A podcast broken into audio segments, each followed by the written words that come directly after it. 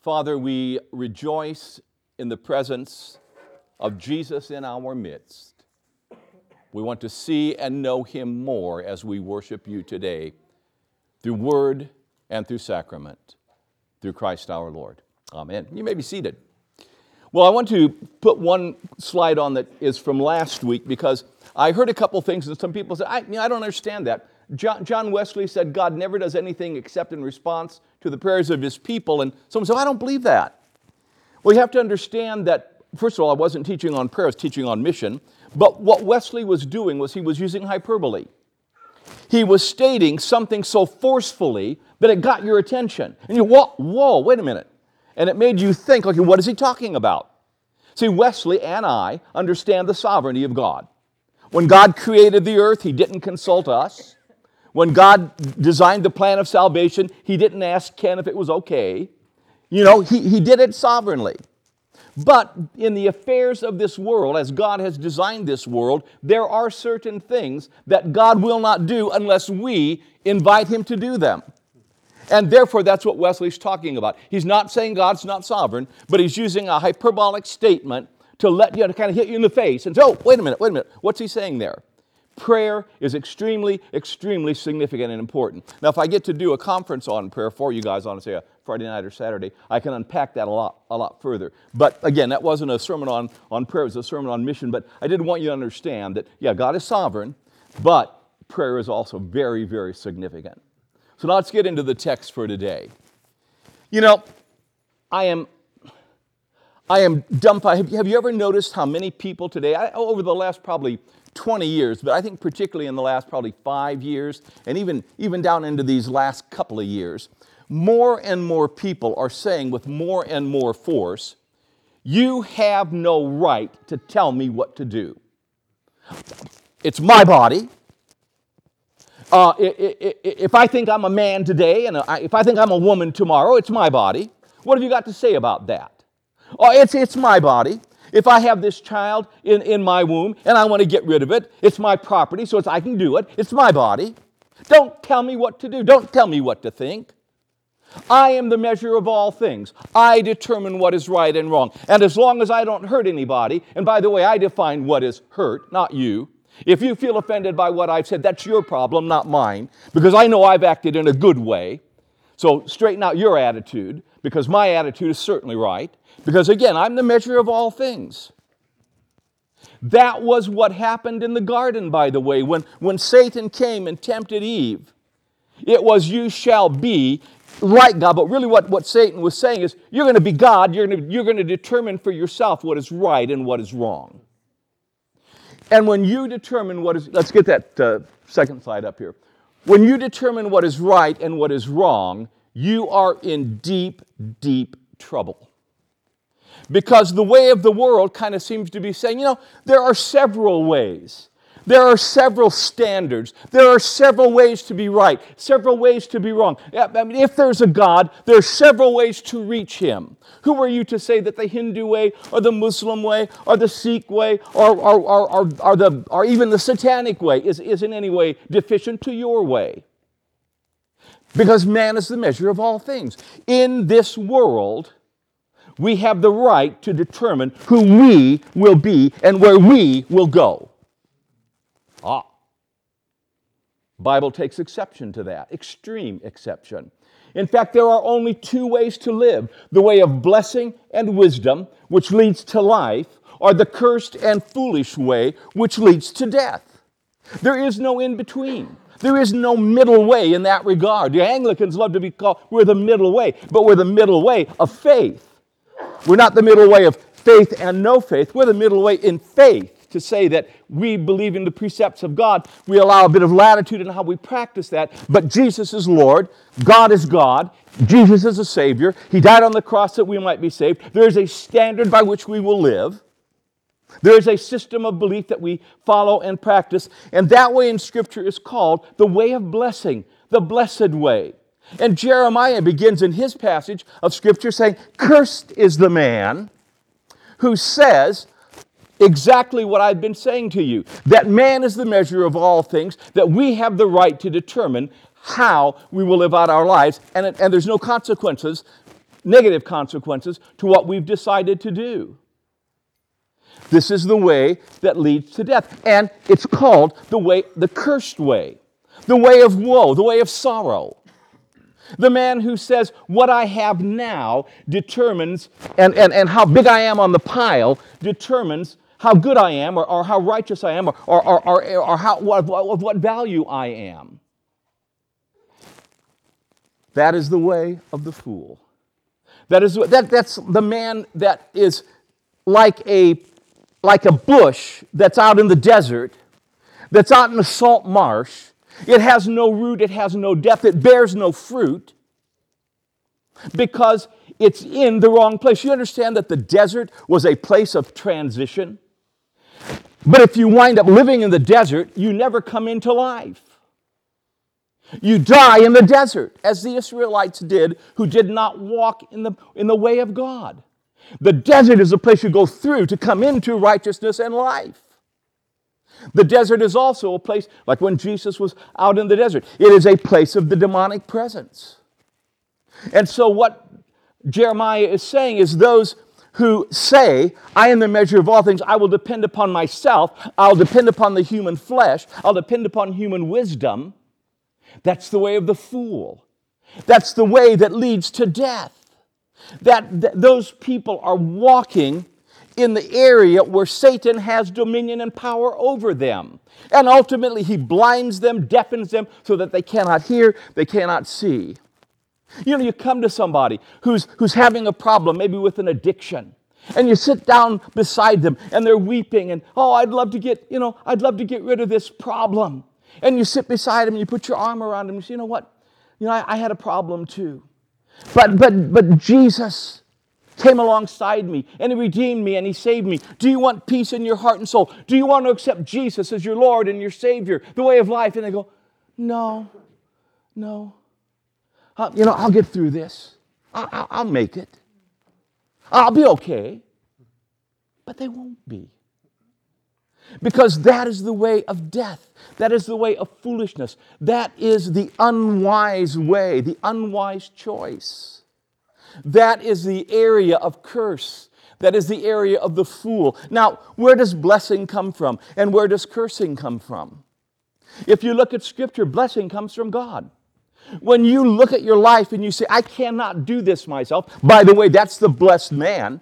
That's, that's the one who is poor in spirit, the one who realizes the poverty of his ability to sustain and nourish himself, to bring himself up by his own bootstraps. He finds out that doesn't work, and so he is, he is in poverty within his spirit, and he seeks God because God is the only source of life. And so he says, Oh, Lord, I hunger and I thirst after you. And if you hunger and thirst after him, you will be filled. He will come to you. He will nourish you. He will sustain you. You'll be like that tree that is planted by the springs of living water, whose roots go deep and whose fruit is, is borne. You'll be useful. You'll, be, you'll have significance and presence. You'll be blessed in this life and blessed in the life to come. You weep, you mourn of the condition of, of your own soul and of the world around you. I don't know how many times I've looked at the, at the situation that, that, that I'm seeing around me. I'm going, oh God, what's going on? And many of you who have watched this world deteriorate, you, you weep and you cry and you say, Oh Lord, have mercy. Come, Lord Jesus, and redeem and save. And that is who we are. We're the people of blessing, but we're the people of blessing because our roots go deep and we understand that our strength is not from ourselves. Our strength is from the Holy Spirit who lives within us and who gives us life. And therefore, we are able to go out and, and, and be fruitful and bring life to those around us, hope to those around us. Blessed, useful, thankful, well well and sound of mind and being. Whole are those who are planted in the Lord. But there's only two ways. Let's go to the, to the next slide. There's only an upward way and a downward way. The way of godliness and righteousness are the way that is unrighteous that brings death and destruction. Jesus says, Woe to those. Now, who brings the curse? Where is the woe pronounced? God blesses. Satan is the source of cursing. When Adam sinned, what did God say to him? Cursed is the ground for your sake. You're the one who had dominion and authority over it, and you gave it away. It's cursed because of you. And the choices that you make, the choices that the world makes, the destructive choices that they walk in, that does bring cursing. The cursing they bring upon themselves, God allows it. God says, Look, I will not interfere in your life if you do not want me to. I will not force you to become my servant. I will not force you to be planted in my garden. If you choose to live in the wilderness, I cannot take you out of the wilderness into the garden because you will not allow me. But I'm going to pursue you. I'm going to seek you. I want you to walk the way of righteousness. I want you to walk the way of truth. I want you to walk the way that gives you life. But if you refuse, then there is a woe on you. Those of you who are rich, those of you who say, in this world only, I have meaning and substance. This is the end of all things. And when I die, I'm just fodder for the flowers. If that's where you are, there is a curse. There is a woe on you. Jesus, when he was looking at Jerusalem, said, Oh, Jerusalem, Jerusalem, how often I would have gathered you under my wings, but you would not. Woe to you, scribes and Pharisees! You who will not listen to what I am saying to you, you who rely upon your own wisdom to make your own decisions, and you will not see the truth. You refuse to walk in the way of life. Woe to you! Because you will not hear. And there is a curse that comes. But that curse is from their own actions, that curse is from the enemy, who then holds them in thrall. Because they will not. And so they're blown away like chaff.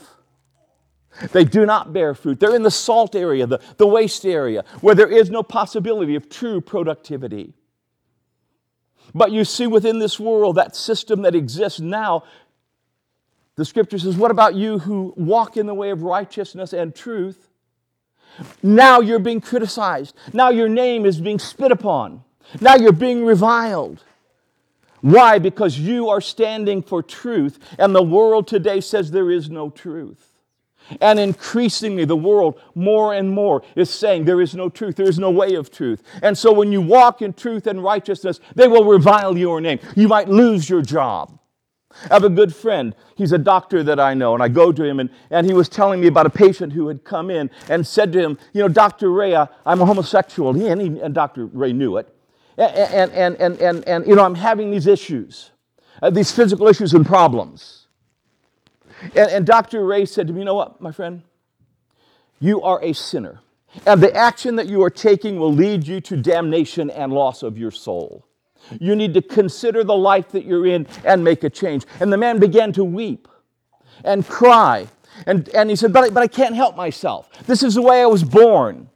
And Dr. Ray said, No, that's, that's a lie from the enemy. You weren't born this way. You made choices. Choices have consequences. But you cannot change yourself. But God can come in and transform you if you will allow Him to do so. He can plant you in a better place. And the man was weeping and crying, but I can't change. Dr. Ray said, Yes, but you can be redeemed, you can be saved, you can be transformed. You need to make a choice in your life. You need to decide to walk another way. And he gave him a church to which he might go. And the man thanked him and walked out. But you know what? If that man thinks about this and decides to go to the medical board of ethics, Dr. Ray would lose his license. And he would be reviled by the medical community because now the law of California says you can't even counsel anyone out of a lifestyle. Reviled, despised, rejected.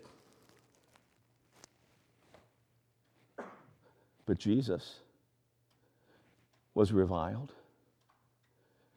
Jesus was despised. Jesus was rejected. Jesus mourned. Jesus wept. He was spit upon, his beard was pulled out. And we are his disciples. Says, look, if, if, they, if they strike the master, they're going to strike his servants. don't, don't, don't be surprised about what might come. In this world, you'll have tribulation, but don't be afraid. I've overcome this world. You walk in truth. You walk in life. Now, the scripture also says, you know, the heart is deceitful and wicked above all things. Who can trust it? That is the heart of unredeemed man, and that is quite true. That is why the choices that are being made by so many people today are choices that lead them to death and loss and destruction, because the heart is of itself exceedingly wicked, and you cannot trust it. You cannot trust the flesh. Now, in Jeremiah, when the, the prophet is talking through the Lord, he's saying, The man who does this. God is concerned with individual people. And, there, and, and it is a choice of the heart of that person to, to do a certain thing, to go a certain way. But God is saying, No, don't go that way, don't walk that way. I want you to be redeemed. And when you are redeemed, He puts a new heart in you. Do you know that your heart as a believer is not deceitfully wicked? It's a new heart. It's a heart drawn toward God. Now you are redeemed. Now you're walking in truth. You've got a new heart inside yourself. But if you're not redeemed, yes, the heart is deceitfully wicked. You can't trust it. But now you're redeemed and you walk in truth and light and life. And you're a disciple of truth and light and life, and your heart is more and more being refreshed. These springs of living water are welling up within you. You're planted by the streams of life. Your roots go down deep, and you're fruitful. And you love to do the things of the Lord, and you delight in the things of God because your heart is right with Him and your heart is wholesome. You've got a new heart. You've got a new mind. You've got a new life. You've got a new purpose to live. You are his disciple. And as such, you have the privilege and the blessing of walking in the way that is the righteous way, the way that leads, the upward way, the, the way that leads to life. And you know what? You have those around you. Maybe it's a son, maybe it's a daughter, maybe it's a brother, maybe it's a husband, maybe it's a wife, maybe it's a friend. They're not walking the right way, and you see them, and you, your heart grieves for them. And so you, you go to them and you say, My brother, look, stand up here. No, look, he's, he's walking this way and that's not the right way. Go ahead, just what? Don't know. Wait, wait, wait, my friend. Look, look. I'm. There's a, there's a way of truth. There's a way of life. Would you would you link arms with me? Would you walk with me? And you know, he may try to pull, but, but if I'm talking with him, living with him, sharing with him, and all of a sudden he's walking in the right way, isn't he? And soon he yields, thank you. Yeah. Give him a give him a hand. Yeah.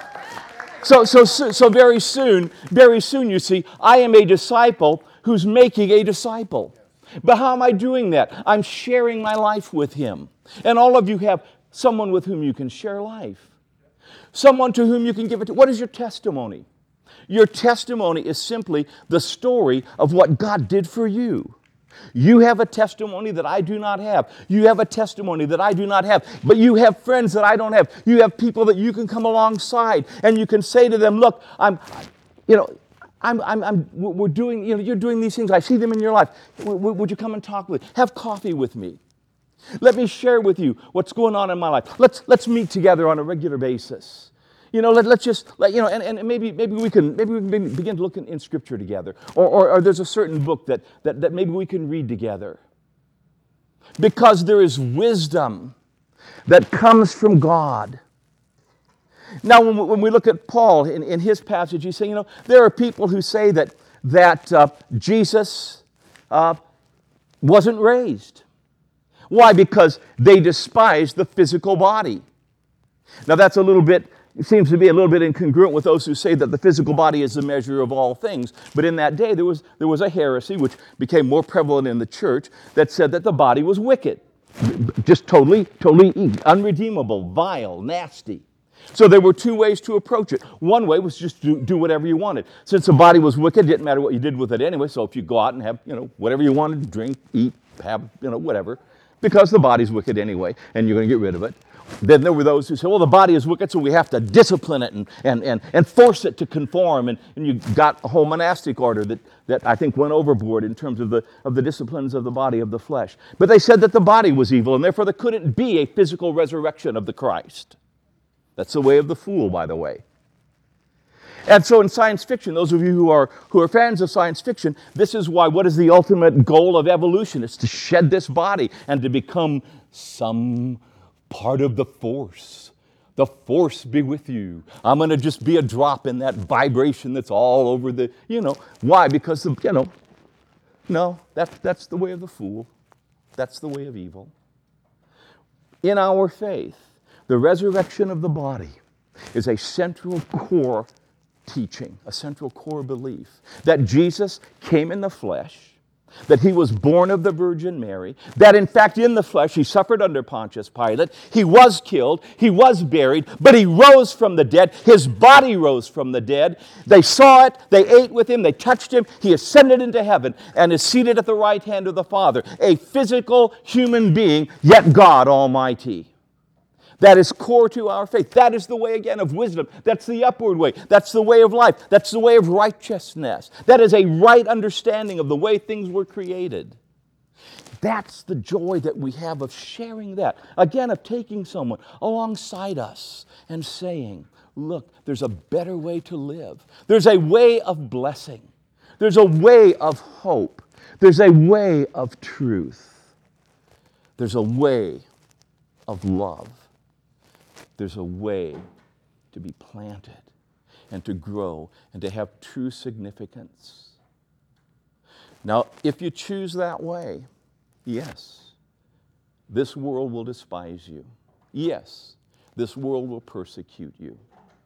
Because this world, you see, those who are part of a specific way of living despise those who are not part of that way of living because that brings them doubt and reproach. And so they don't want to hear it, they don't want to see it.